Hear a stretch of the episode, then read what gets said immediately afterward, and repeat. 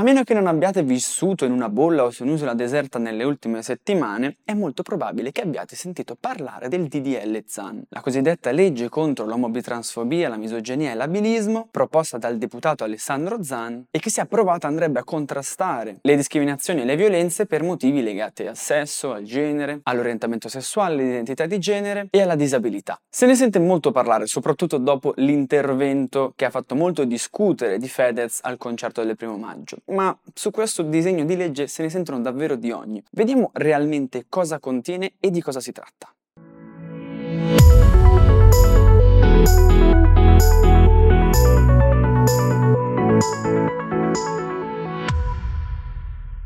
Il DDL ZAN, ovvero il DDL proposto da Alessandro ZAN, deputato del Partito Democratico, che ne è stato relatore alla Camera dei Deputati, è un disegno di legge che va a modificare delle leggi già esistenti, principalmente la legge Mancino, una legge del 1993 che regola i cosiddetti crimini d'odio, cioè punisce discriminazioni, istigazione all'odio e violenza per motivi etnici, nazionali e religiosi. Vieta anche di creare organizzazioni e associazioni che abbiano lo scopo di discriminare o incitare all'odio o compiere violenza per questi motivi. Per cui una norma fondamentale non solo per combattere il razzismo, ma anche le cosiddette organizzazioni fasciste e neofasciste. Dal 93 oggi si è parlato spesso di questa legge, sia per restringerla o abolirla, ma anche per ampliarla con nuove fattispecie. Ad esempio, da anni Forza Nuova e Fratelli d'Italia sostengono che la legge Mancino vada abolita, perché a loro dire limiterebbe la libertà di espressione e anche la Lega Nord Nel 2014 ha proposto un referendum, che poi non si è mai tenuto, per abrogarla. Dall'altro lato invece sono stati fatti diversi tentativi per ampliarla. Ad esempio nel 2013 un disegno di legge proposto da 223 parlamentari, tra cui lo stesso Alessandro Zan, estendeva la legge Mancino, includendo i reati per omofobia e transfobia. Quella legge ai tempi fu approvata anche alla Camera, ma si arenò e non fu mai discussa al Senato. Una situazione simile a quella che sta avendo l'ultimo tentativo tentativo di modifica della legge Mancino, ovvero il DDL ZAN. Veniamo al dunque, cosa contiene il DDL ZAN? Innanzitutto non introduce nuovi reati, ma si limita ad aggiornare dei reati già esistenti. I primi articoli della legge ZAN vanno quindi ad operare sugli articoli 604 bis e ter del codice penale, che riguardano la propaganda e l'istigazione a delinquere per motivi di discriminazione e che per ora riguardano soltanto i motivi razziali, etnici e religiosi. Mentre il terzo articolo del DDL ZAN va a operare sulla legge Mancino di cui parlavamo prima, aumentando le fattispecie dei crimini d'odio. E in tutti e tre i casi, quindi articolo 604 bis, articolo 604 ter e legge Mancino, aggiunge i casi di discriminazione e violenza legati al sesso, al genere, all'orientamento orientamento sessuale, all'identità di genere e alla disabilità. L'articolo 4 invece del DDL ZAN è la cosiddetta clausola salva idee, cioè va a tutelare il pluralismo delle idee e la libertà di espressione. E dice esplicitamente, ai fini della presente legge, sono fatte salve la libera espressione di convincimenti o d'opinioni, nonché le condotte legittime riconducibili al pluralismo delle idee o alla libertà delle scelte, purché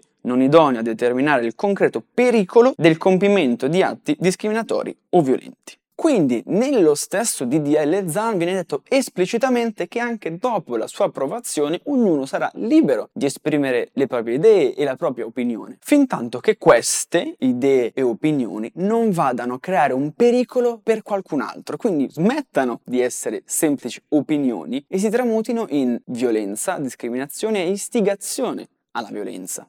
Sfatiamo ora alcune fake news e luoghi comuni legate al DDL ZAN. In nessuna parte del testo si parla di utero in affitto, maternità surrogata, adozioni o altre cose di questo genere. Quindi non vengono nominate e non vengono neanche introdotte o permesse dall'ordinamento italiano. E il dibattito su questi temi potrà continuare anche dopo l'introduzione del DDL ZAN. Viene introdotta l'educazione sessuale nelle scuole? No, neanche questo. Ciò di cui si parla nel DDL ZAN è l'introduzione di strategie di prevenzione e contrasto riguardo queste discriminazioni, come già avviene per i crimini legati al razzismo e alle discriminazioni religiose. E la prevenzione deve essere fatta in ogni ambito, quindi sia nell'ambito dell'istruzione, ma anche del lavoro, della comunicazione e dei mass media. Inoltre si fa riferimento alle scuole anche relativamente al 17 maggio, che viene riconosciuta anche come giornata nazionale contro l'omobitransfobia. Dico anche perché in realtà realtà è una giornata già riconosciuta a livello internazionale e già riconosciuta dall'Unione Europea, tant'è che ogni anno già viene celebrata in Italia, anche dal Presidente della Repubblica. E nel DDL Zan si dice che le scuole potrebbero organizzare delle attività in occasione di questa giornata per sensibilizzare appunto contro le discriminazioni, ma sono attività che le scuole già potrebbero fare nell'ambito della propria autonomia e che proprio per la loro autonomia non sarebbero obbligate a fare e anche perché come dicevamo prima si tratta di un ulteriore riconoscimento nazionale di ciò che viene già riconosciuto dalle istituzioni dell'Unione Europea. Inoltre in entrambi i casi, sia per la prevenzione che per la giornata internazionale contro l'omobitransfobia, non sono previsti ulteriori costi per lo Stato, per le finanze pubbliche. Si fa esplicitamente riferimento a questo perché si dice che questo avverrà senza ulteriori oneri o spese per le finanze pubbliche. Quindi queste attività verrebbero fatte con i fondi già stanziati per questo tipo di attività contro il razzismo, contro il cyberbullismo, contro la violenza sulle donne, eccetera, eccetera. Se c'è una legge contro l'omobitransfobia, allora serve anche una legge contro l'eterofobia. Sì, nel senso no. Innanzitutto non sono registrati casi di violenze contro la categoria delle persone etero. Ma se anche in futuro dovessero esserci, la legge che protegge le persone etero contro i crimini d'odio è lo stesso di DL Zan, perché come dicevamo prima va a introdurre nuove fattispecie che parlano di sesso, genere, identità di genere orientamento sessuale, senza specificare quale. Quindi chiunque in base al suo orientamento sessuale verrà discriminato sarà protetto dal DDL ZAN, che esso sia eh, gay, bisessuale, etero o qualsiasi altra cosa.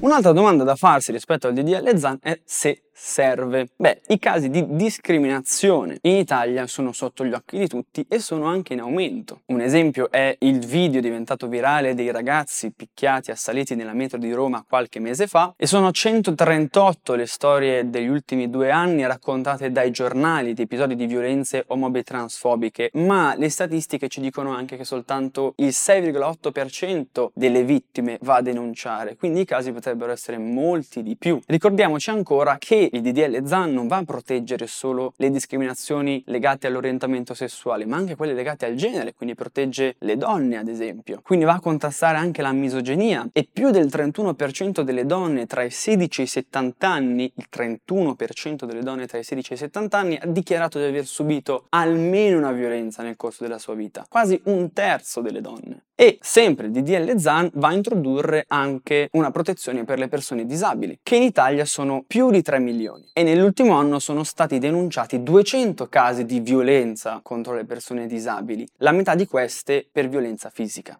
Anche il Presidente della Repubblica Sergio Mattarella ha riconosciuto la necessità di tutele ulteriori per queste persone e in particolare durante la giornata contro l'omobitransfobia ha dichiarato che le discriminazioni basate sull'orientamento sessuale vanno a ledere quel principio di eguaglianza sancito dalla nostra stessa Costituzione e ledono i diritti umani fondamentali per un pieno sviluppo di una persona. E questi diritti umani, ci dice la nostra Costituzione, andrebbero protetti Ce lo dice l'articolo 3 della Costituzione, che stabilisce che tutti i cittadini sono uguali e hanno pari dignità e dice anche che è compito della Repubblica rimuovere ciò che non rende uguali i cittadini, gli ostacoli a questa piena uguaglianza e ciò che impedisce il pieno sviluppo di ogni persona. E lo dice anche la Carta dei diritti fondamentali dell'Unione Europea, che ha valore costituzionale in Italia, che è l'articolo 21 dove parla delle discriminazioni e oltre ai casi già presenti anche nell'ordinamento italiano, ad esempio dalla legge Mancino come discriminazioni razziali, etniche e religiose, è molto più ampio, perché parla di discriminazioni legate alla lingua, al patrimonio di nascita, all'età, alla disabilità e anche all'orientamento sessuale, oltre qualsiasi altra discriminazione di qualsiasi altra natura. È quindi un elenco aperto. Questi due articoli, l'articolo 3 della Costituzione e l'articolo 21 della Carta dei diritti fondamentali dell'Unione Europea, hanno valore costituzionale e sanciscono dei principi,